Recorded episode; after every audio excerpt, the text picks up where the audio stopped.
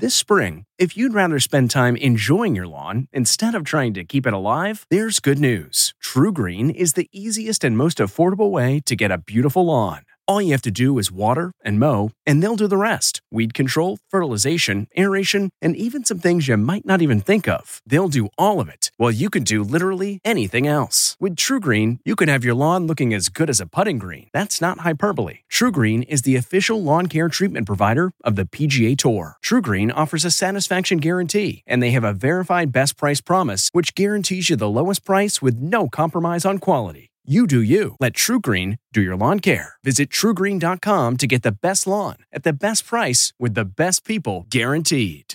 This episode is brought in part to you by Audible, your go to destination for thrilling audio entertainment. Whether you're looking for a hair raising experience to enjoy while you're on the move or eager to dive into sinister and shocking tales, Audible has an exclusive collection of thrillers from best selling authors that will keep you on the edge of your seat like James Patterson's first audio only thriller, The Coldest Case. Experience stories like never before, where every chilling detail is brought to life by captivating sound design. Plus, as an Audible member, choose one title a month to make yours forever. And now, new members can try Audible free for 30 days. Just visit audible.com slash WonderyPod or text WonderyPod to 500, 500. That's audible.com slash WonderyPod or text WonderyPod to 500 500. At Amica Insurance, we know it's more than just a car. It's the two-door coupe that was there for your first drive. The hatchback that took you cross-country and back. And the minivan that tackles the weekly carpool. For the cars you couldn't live without Trust Amica Auto Insurance. Amica. Empathy is our best policy.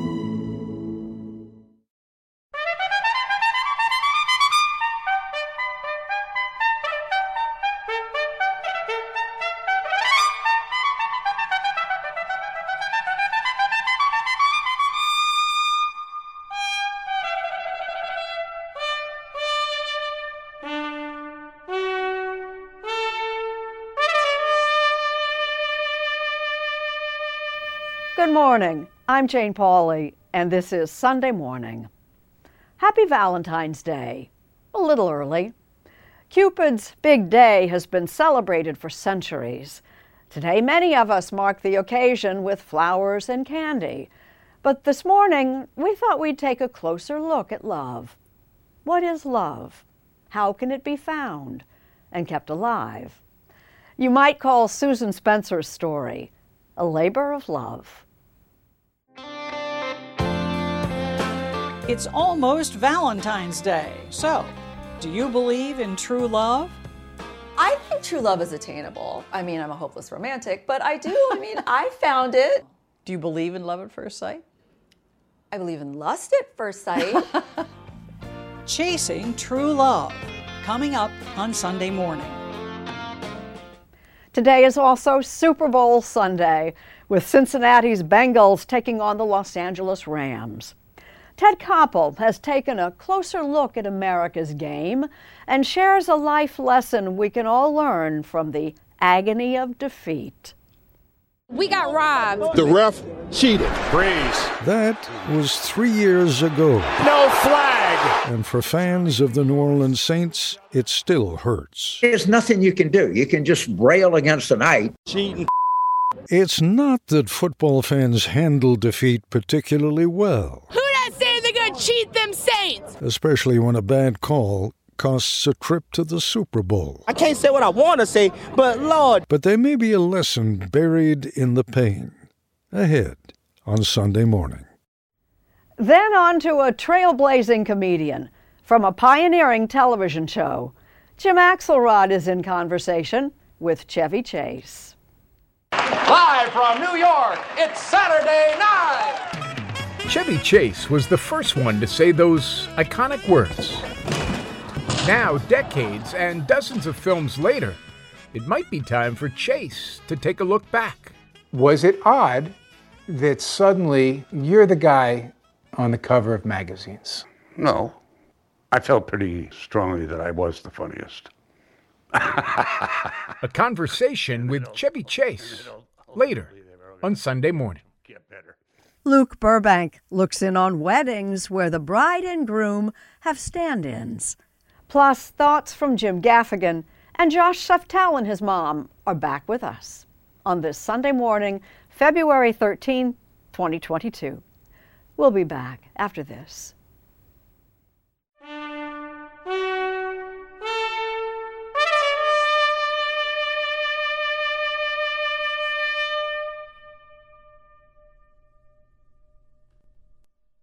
For Valentine's Day, we sent Susan Spencer in search of true love, or at least the meaning of true love.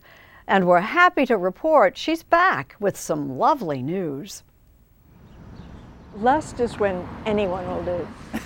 In 2004, National Geographic photographer Jodi Cobb set off on any reporter's dream assignment go find love and capture it on camera. Scientists say that there are three stages of love lust, romantic obsession, and long term attachment. She started with lust. Who wouldn't? And that took her, where else? To spring break in Cancun. Did these people know you were coming? I was really out of place on the beach. I was overdressed. You were dressed. I know, I had clothes on. Stage two romantic obsession or attraction required a trip across the ocean to Italy. You're obsessed. It just takes over your whole life. It's a state of need. You can't eat, you can't sleep, you can't think straight. her photographs from the streets of Rome and Florence certainly make her point. Can you imagine a world with everyone in that state of romantic obsession? We wouldn't have roads, we wouldn't have bridges, we wouldn't have a vaccine. No, we, you know, we'd, we'd be sitting around be, looking at each other. Right, we'd all be nuts. Which is why, with any luck, romantic obsession becomes attachment. I found a couple in Ohio with 20 children and you said 20 20, 20 children. children that's attachment. That's, yeah, 75 grandchildren and 132 great grandchildren. So, did you come away from this feeling like true love really does exist? Of course it does. it's a universal emotion, it's the strongest emotion we'll ever feel. So, maybe it's not surprising that according to a CBS News poll, 86% of Americans agree that true love is real.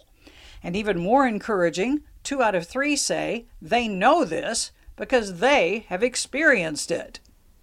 How would you define true love? I think it's soul recognition. Like you see each other deeply. The person becomes a part of you, like your arm, like your nose. You are considering them with every move that you make.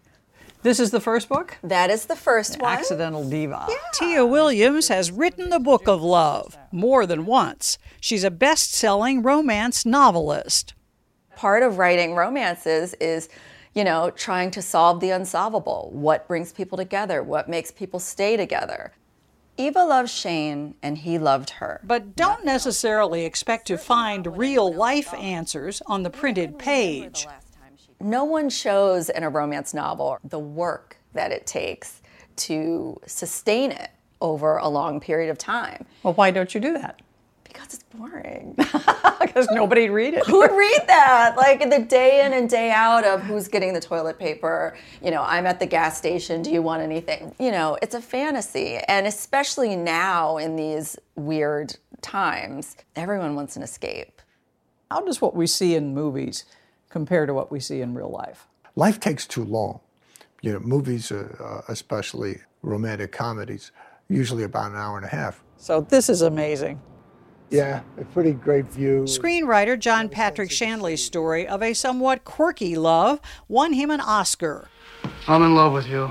For the 1987 romantic comedy Moonstruck. Snap out of it! He says at first he wasn't sure about pairing Cher with the much younger Nicolas Cage, but love works in mysterious ways.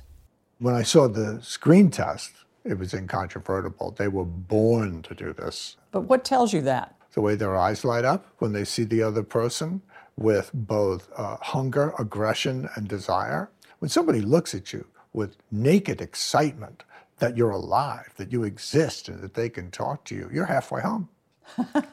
we are here to ruin ourselves and and to break our hearts and love the wrong people and die. If you actually are deeply enamored of another person and you want something from them, try the truth. We do die. We do die. It wakes them up to, oh my God, it's happening. Time is running through my fingers and I'll never get it back. I should do this thing. Tomorrow may never come. I could be hit by a mail truck. Let's go. this is love. There you go. Which do you think is harder, the falling in love part or the staying in love part? Falling in love is sort of outside your purview, it happens to you. Maintaining a loving relationship with another person, uh, I'm always hearing that it's a, it's a lot of work. You don't believe that? And, you know, I'm alone. Yeah. Maybe I'm a little I wasn't going to bring that up. in the work ethic area. To describe it primarily as a lot of work seems to me to be excessive. But if a little work appeals to you, psychologist Arthur Aron is your guy. A research professor at Stony Brook University, he says his steps for keeping love alive are proven to be effective. For starters, try doing novel and exciting things together. If you've never gone to an opera, go to an opera. If you've never kayaked on a river, you know, kayak on a river. See, the idea is that when you're initially with someone, there's so much excitement of forming the relationship, of connecting with this other person, but you get used to them. But if you do something new and challenging with the partner, it's associated with the partner and your relationship. And so it helps rekindle it. And you, as a scientist, absolutely believe in true love. Yes. In fact, that's what made me start studying it. I fell in love. And in fact, the person I fell in love with became my long term collaborator, and in fact, my wife. and they've been married for 47 years. As for our other love experts, I was single for a really, really long time and was sort of getting into it. But then? But then I got on the dating apps and I see this beautiful man. And then we went on the date and it was magic. And then the date just never ended. Do you believe in true love? Well, I don't think love cares if I believe in it or not. like gravity, yeah. like climate change. It just is. It just is. Have you found true love in your life? More than once. Some people have loved me, and I have loved them. Uh, and uh, it's been a wonderful part of my life, an important part of my life. Now you're cordially invited to a wedding, unlike any you've ever seen. Luke Burbank explains. We're gathered here today.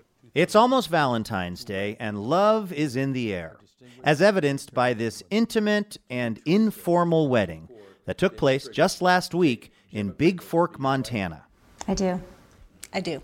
With the power vested in me. But there's just one thing these aren't the brides. They're actually stand ins for a real bride and groom who are thousands of miles away. So, how is this possible? Because of an obscure Montana law that permits double proxy marriage, a legal wedding where neither person even sets foot in the state. Everywhere I go, people just go, double proxy marriage, what's that? It's Dusty. Let me hand this down to you. Peg Allison has been Flathead County Clerk of District Court since 1993, which means she oversees all legal marriages. It was about a decade into her tenure before she'd even heard about this law, thanks to a call from a lawyer looking for a creative way to marry a couple that was overseas. I think I literally said to him on the phone, You're kidding me. The law has been on the books since Montana became a territory, likely started to let young miners who'd come west for work marry their sweethearts back home.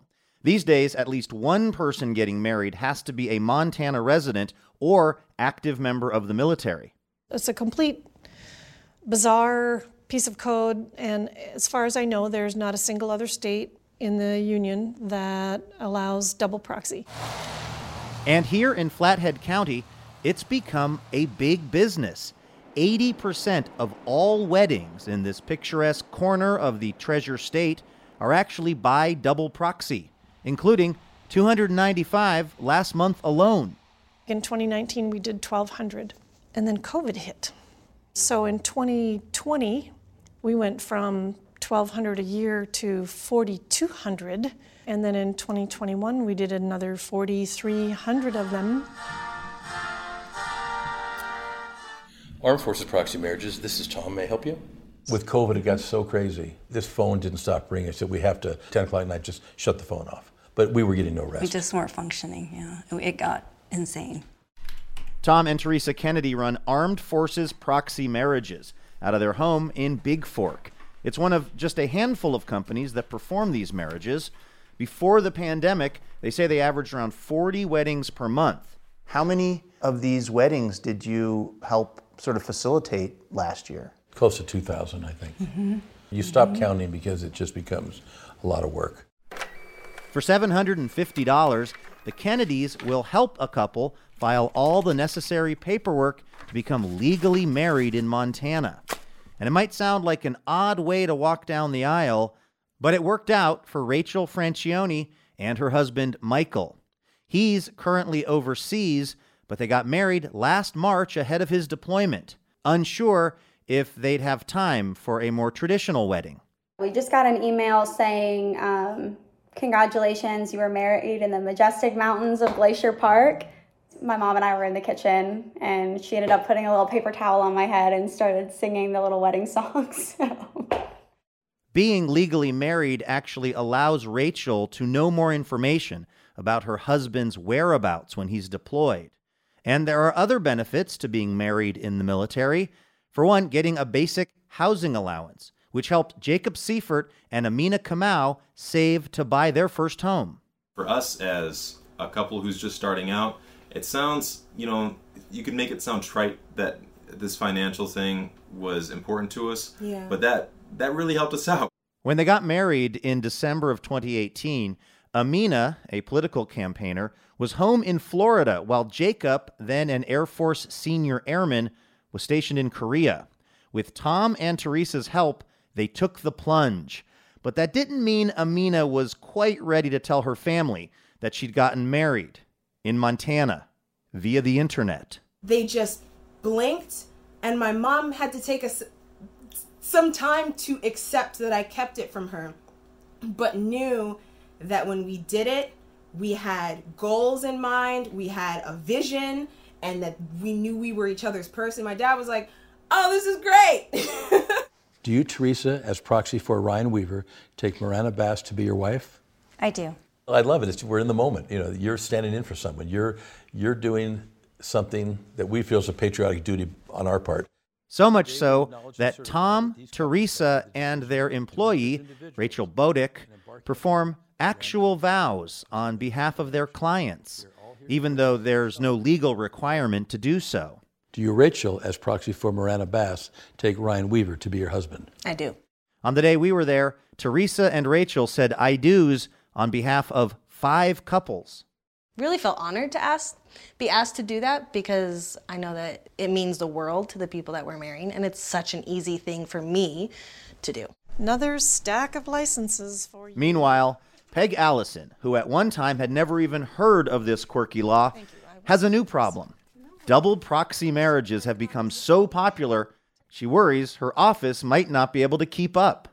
So we should probably just stop the interview right here so that, you know, you won't have anything to air. This could be a big problem for me. It could be a problem for my office because I've got my hands full. What makes a life a good one? Is it the adventure you have? Or the friends you find along the way?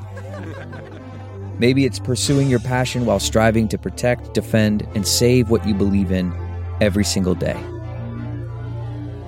So, what makes a life a good one? In the Coast Guard, we think it's all of the above and more. But you'll have to find out for yourself. Visit gocoastguard.com to learn more.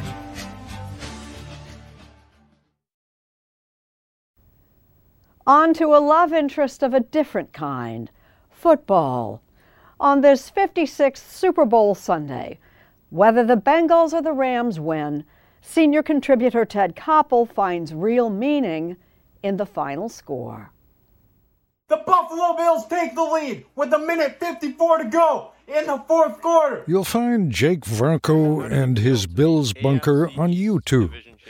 Jake is a sports reporter with a passionate bias. What he provides that's sometimes missing among professional sports commentators is a front row perspective on the thrill of victory Buffalo Bills! and the agony of defeat. This is bad. Number 17 strikes. That was three weeks ago in a magnificent playoff game between the Bills and the Kansas City Chiefs. 17 seconds. Down the middle to the end zone, and there it is! What a game this has been! Three lead changes within the last two minutes of the game. With Buffalo up by three, Jake had every reason to believe that his beloved Bills were one game away from the Super Bowl. But The Chiefs still have an opportunity. Down the middle. Oh my goodness! They're in field goal range with that one. in the immortal words of Yogi Berra, it ain't over And the kick. till it's over. And it wasn't. It's good. This game is going to overtime. In overtime, if your team gets the ball first and scores, not just any score, it has to be a touchdown, you win. So getting the ball first can be a big deal. That is decided by the flip of a coin. And the Bills lose the coin toss.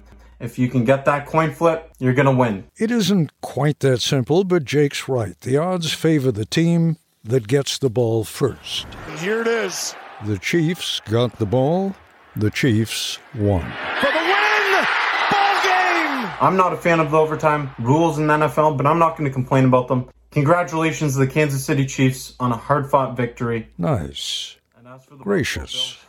The quarterbacks showed class too.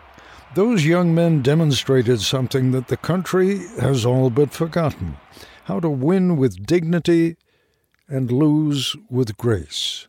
In the days afterwards, there was this really compelling gesture from Chiefs fans. They made $13 donations to the charity set up by Josh Allen, the quarterback for the Bills. Jason Gay is a sports columnist for the Wall Street Journal. Chiefs fans made thousands of $13 donations, 13 being the number of seconds it took the Chiefs to tie the game and send it to overtime. This resulted in an amount in the hundreds of thousands of dollars, and it was really kind of a touching thing when you consider how acrimonious that ending could have been. Jason, I don't think it will come as any shock to you if I tell you that what I'm driving at is the question of whether our sports fans are capable of doing something that our political fans are incapable of doing.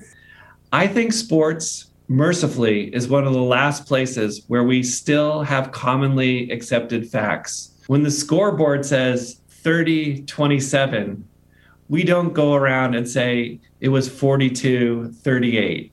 And I think that is a significant difference between our athletic platforms and some of the other platforms in our lives. Well, there is something about sports that I think uh, kids learn pretty early on, which is maybe this time I won't win and you'll win, but maybe the next time, if I work harder, I'll win. We all have to play by the rules to have the game be meaningful. Condoleezza Rice, National Security Advisor and Secretary of State in the George W. Bush administration, is a professor at Stanford and a lifelong passionate football fan. For years, in fact, Dr. Rice let it be known that she really yearns to be commissioner of the National Football League. Not anymore. But as I've gotten older and wiser, I've started to think that maybe it's not that great a job at all. I'll just stay a fan. Probably a wise decision. Between charges of racial discrimination and sexual harassment in the league, it's become a very tough job indeed. And sometimes, of course, those enforcing the rules get it wrong, and that lands in the commissioner's lap too, as was the case three years ago in another playoff game between the New Orleans Saints and the LA Rams. We have a 20 to 20 game. Drew Brees lofts a pass to the sideline, and a Rams cornerback just completely takes out the Saints receiver. Brees.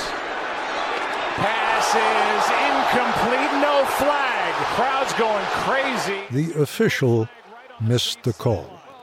So, this really egregious penalty, a penalty that you could rightfully argue kept the Saints from scoring and going on to the Super Bowl, just was allowed to happen. This is a travesty. Worst call ever. Cheating. First of all, it was evident to anybody in the stands that our receiver was interfered with. You may have recognized this particularly rabid Saints fan as James Carville, who sometimes also dabbles in Democratic Party politics. I was just aghast. And I said, well, they're going to have to do something. Now, the, the commissioner did apologize to the coach, didn't he? That's great. you know, if I, I run over your grandkid, I say, gee, I feel terrible about it. and what else could he do? Of course, he had to apologize. Did anybody think of bringing a lawsuit? A lot of people. Some will file. If we can find an attorney in the city of New Orleans worth his salt or her salt, willing to take on the NFL, I'll put my house on the line. I thought about being a plaintiff on one of them. But I have a lot of lawyer friends, and I'd be glad to follow suit, you know, but you're not going to win. But ultimately, what happened? Nothing. We're still in a situation where NFL games are very often left to subjective decisions by individuals on the field. The fans had to sort of eat it, right? Ultimately, though, in sports and in politics, there's a final authority and an understanding.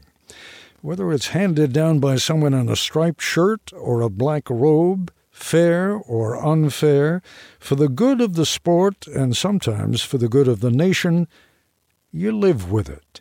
As Al Gore did in the wake of a 5 to 4 Supreme Court decision that delivered the presidency of the United States to George W. Bush. Let there be no doubt. While I strongly disagree with the court's decision, I accept it. For the sake of our unity as a people and the strength of our democracy, I offer my concession. That is how democracy has to work. It is really important that uh, that rule, that understanding, that I may not like the outcome, but I am going to respect the outcome. That's extremely important. Now, I will say there's something that's also forgotten a bit about 2000. There were people on the other side, some of them in Congress, who said, he's not really my president. So maybe that erosion started before we actually realized that it had started. We really have to get back the sense that our elections are the test of democracy and that when they're over, we move on. So, are we comparing a bad call in a football game to the Supreme Court decision that cost Al Gore the presidency? Not even close. Although, at some point in football and in real life, in order for the system to function, you simply have to accept when there are no further appeals. In spite of every fact, every court decision, 60 court decisions, six gazillion recounts. Now, you're talking about 2020. I'm talking 2020. You have, I don't know how many different recounts that all find the same thing that there's no evidence of fact at all that anything other than minor discrepancies that happen in any election had an effect. And you got 35% of the country that just believes otherwise. They're not going to change. They're just not. We've seen where a refusal to accept that notion can lead. In a few hours, though, about a hundred million Americans will gather before their televisions to bear witness to one of the few remaining national events where accepting the final score as fact remains a widely accepted practice. Now, Super Bowl thoughts from our Jim Gaffigan. Well, it's here. Super Bowl Sunday, America's most American holiday. The food, the flyover, the halftime show. The spectacle of what Super Bowl Sunday has become makes perfect sense. America turned Jesus' birthday into a shopping spree, Independence Day into a barbecue, and Memorial Day into a white sale. But somehow Super Bowl Sunday has become an exact reflection of who we are. Who's excited for Super Bowl 56? Today's game will feature a mix of blood pumping patriotism, violence, and pageantry dressed up in good old gluttony and consumerism. We will eat while we watch the game. Is there anything more American than eating while you watch other people be active on television? And unlike a Thanksgiving turkey or a Christmas fruitcake, today is about eating things we actually enjoy nachos, buffalo wings, sub sandwiches, pizza, anything you want. This is America's Day. It wouldn't be Super Bowl Sunday without some incessant, unapologetic consumerism, the lifeblood of the American soul and economy. The commercials that air during the game will not be viewed as interruptions, but embraced as infotainment, which we will immediately post about on social media, turning the country into an enormous involuntary focus group. America needs this Super Bowl Sunday. In my lifetime, we've never been so divided. Not just two different sides, two different realities. People that are right versus people that are right. We need a day to sit at home and root for a team.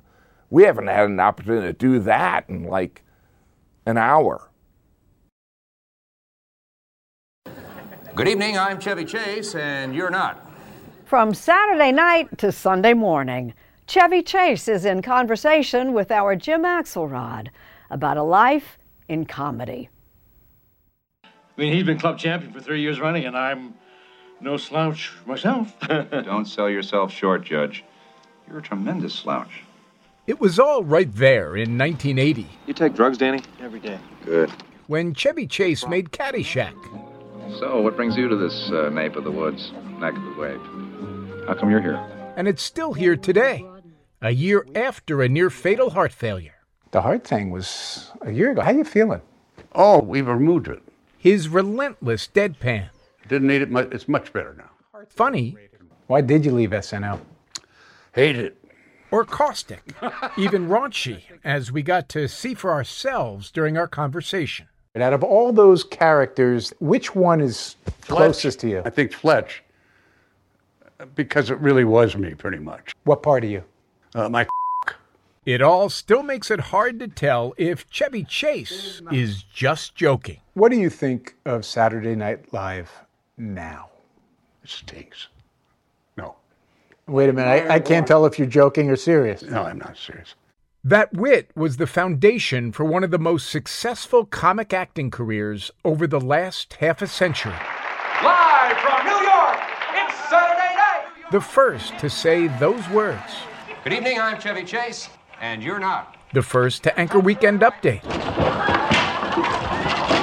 The fall down breakout star from Saturday Night Live's first cast that included Dan Aykroyd, Well, uh, I I don't understand how you ended up on top of my wife, that's all. I mean, uh. Gilda Radner, What? The editorial was about the Supreme Court decision on the death penalty, not death penalty, the death penalty. Oh, well, that's very different. Yes. and John Belushi, who seemed to have a special talent for getting under Chase's skin. There are nine different countries where March comes in like a frog and goes out like a golden retriever. But, that, but that's not the weird part. No, no, the weird part is, is the frog. The frog part is. The weird part is. Anytime I could find a little piece, there's John. If there was any resentment, it came as no surprise to Chase. Suddenly, you're the guy on the cover of magazines. You're the first among equals. Yeah. Was that odd? No. I felt pretty uh, strongly that I was the funniest. He could afford to laugh it off when he left during SNL's second season. Excuse me. Uh-oh, there we go. My fault, very much my fault. A string of movies was about to make Chevy Chase else. I like it. A Hollywood heavyweight. Fletch. Uh, now, John who? John Cocktoe stole it. It's a beautiful name. well, it's Scotch Romanian. It's an odd combination. Yeah, well, so are my parents. The National Lampoon's Vacation franchise. Where's Edna? She's in the car. Good. Come on, kids. Get your butts in the car. Go. Don't you want to look at the Grand Canyon? Great.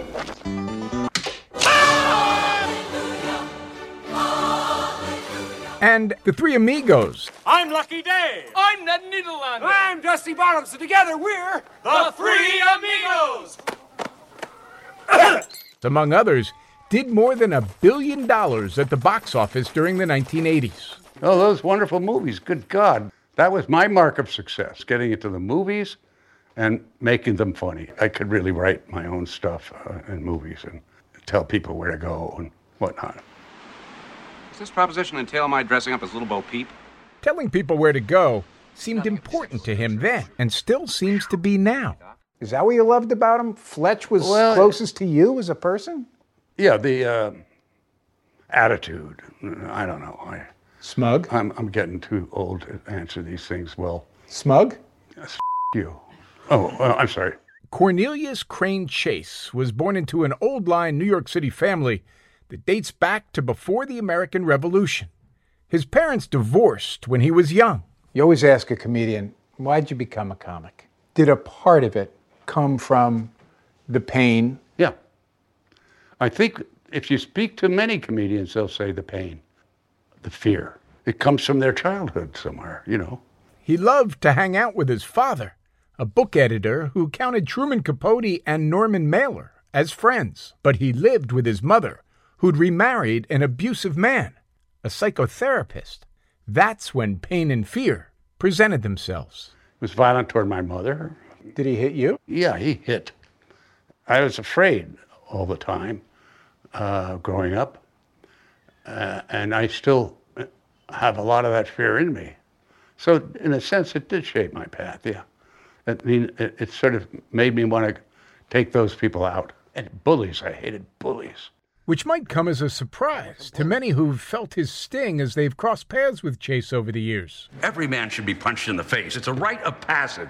His clashes with the creator and cast of Community, his last big role, Is that a cookie? which led to his departure from the show after several seasons in 2012, were just the latest headlines dealing with Chase's conflicts and behavior going all the way back to SNL. When you read that stuff, when people say, Chevy's been a jerk, are those unfounded cheap shots? I guess uh, you'd have to ask them. I, I don't give a crap. what? No, Chevy Chase certainly does not. Uh, I'm who I am, and I like who I am. I don't care. And it's part of me that I don't care. I've thought about that a lot, and I don't know what to tell you, man. I, I just don't care. And as the reception makes clear, at theaters where he now shows his films and takes questions, he's got plenty of fans who just don't care either.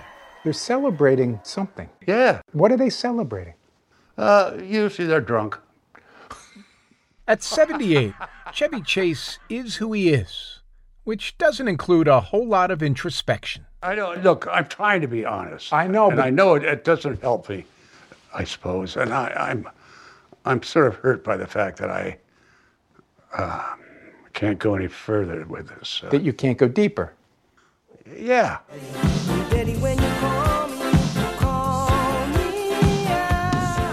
The man who could create a video off the top of his head for his friend Paul Simon's hit, You Can Call Me Al. I learned that in a car going to the place where we recorded it. You learned it on the way over? Yeah. Never needed to go too deep then, and still doesn't now. But you would like to work again. Oh, I would love to work again. What kind of role? Uh, you know, the uh, the wife. I don't give a crap. I'll just want to work again.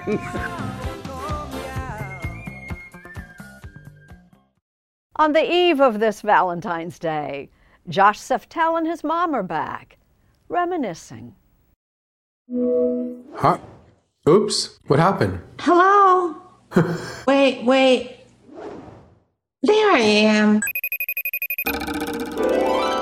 Okay, it's the season for love. What do you think about when you hear the word crush? Crush. When you have a crush on somebody else, Why do they use that word? I think you're kind of obsessed. What does it feel like physically? Physically, who remembers physically? Your hormones are starting to work and you want to look pretty. I guess you think you might be in love. Do you remember the first time you had a crush? Yeah, I think so. Mervyn Aronoff. I thought he was cute. He was very smart and very sweet and very nice. Did you pursue him? I didn't have to. We used to go and have cherry cokes together after school. The place where we went for cokes was down the street from my best friend's house. And we'd talk about the soda shop and Mervin, and then I'd go home. Did you ever kiss? Wait, what was his name? Mark. Mervin Aronoff. I kissed him once. Really? Yeah, What was it like? Icky. Really? What happened when you guys split up? I had another boyfriend. Do you think Mervin was upset when you started dating another guy? Things didn't get serious in those days. You had a boyfriend for a couple of weeks, and then you had another boyfriend. And then three weeks later, you had another boyfriend. It was a long time ago, Josh. It feels so long ago that it feels like I'm telling you a story about somebody else. Do you ever feel like he's the one that got away? There was a couple there, but not him. Uh huh. How does it make you feel to talk about this stuff? It makes me feel old. It's kind of sweet. It kind of gives you warm, fuzzy feeling. Makes you feel good. What role do these kind of memories have in your life? You know, I, I wouldn't think about this unless you brought it up. I mean, maybe I did once in a while. Do you ever have crushes now? Oh, maybe an orange crush. you never give up. Find me somebody. These men, if they're 80, they want a 65 year old woman. Imagine how old the man would be that might find me attractive. I don't need that trouble. Maybe a puppy. Or maybe just the way I am is the best. I'm pretty happy with my life.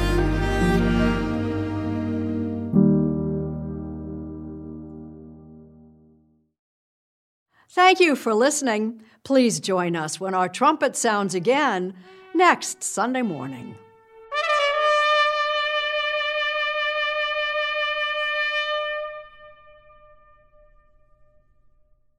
It was the biggest scandal in pop music. The stars of Milli Vanilli, the Grammy-winning multi-platinum R&B phenomenon, were exposed as frauds, but none of this was their idea. So whose idea was it? Enter German music producer Frank Farian. He saw the success of acts like Michael Jackson and Prince, and he wanted in, no matter the cost. So he devised the perfect pop heist. Two once in a lifetime talents who were charismatic, full of sex appeal, and phenomenal dancers. The only problem? They couldn't sing. But Frank knew just how to fix that. Wondery's new podcast, Blame It on the Fame, dives into one of pop music's greatest controversies and takes a never before heard look at the exploitation of two young black artists. Milli Vanilli set the world on fire, but when the truth came out, Rob and Fab were the only ones who got burned. Looking back now, it's hard not to wonder why did everyone blame them and not the man pulling the strings? Follow Blame It on the Fame, Milli Vanilli, on the Wondery app or wherever you get your podcasts. You can binge all episodes of Blame It on the Fame early and ad free right now by joining Wondery Plus.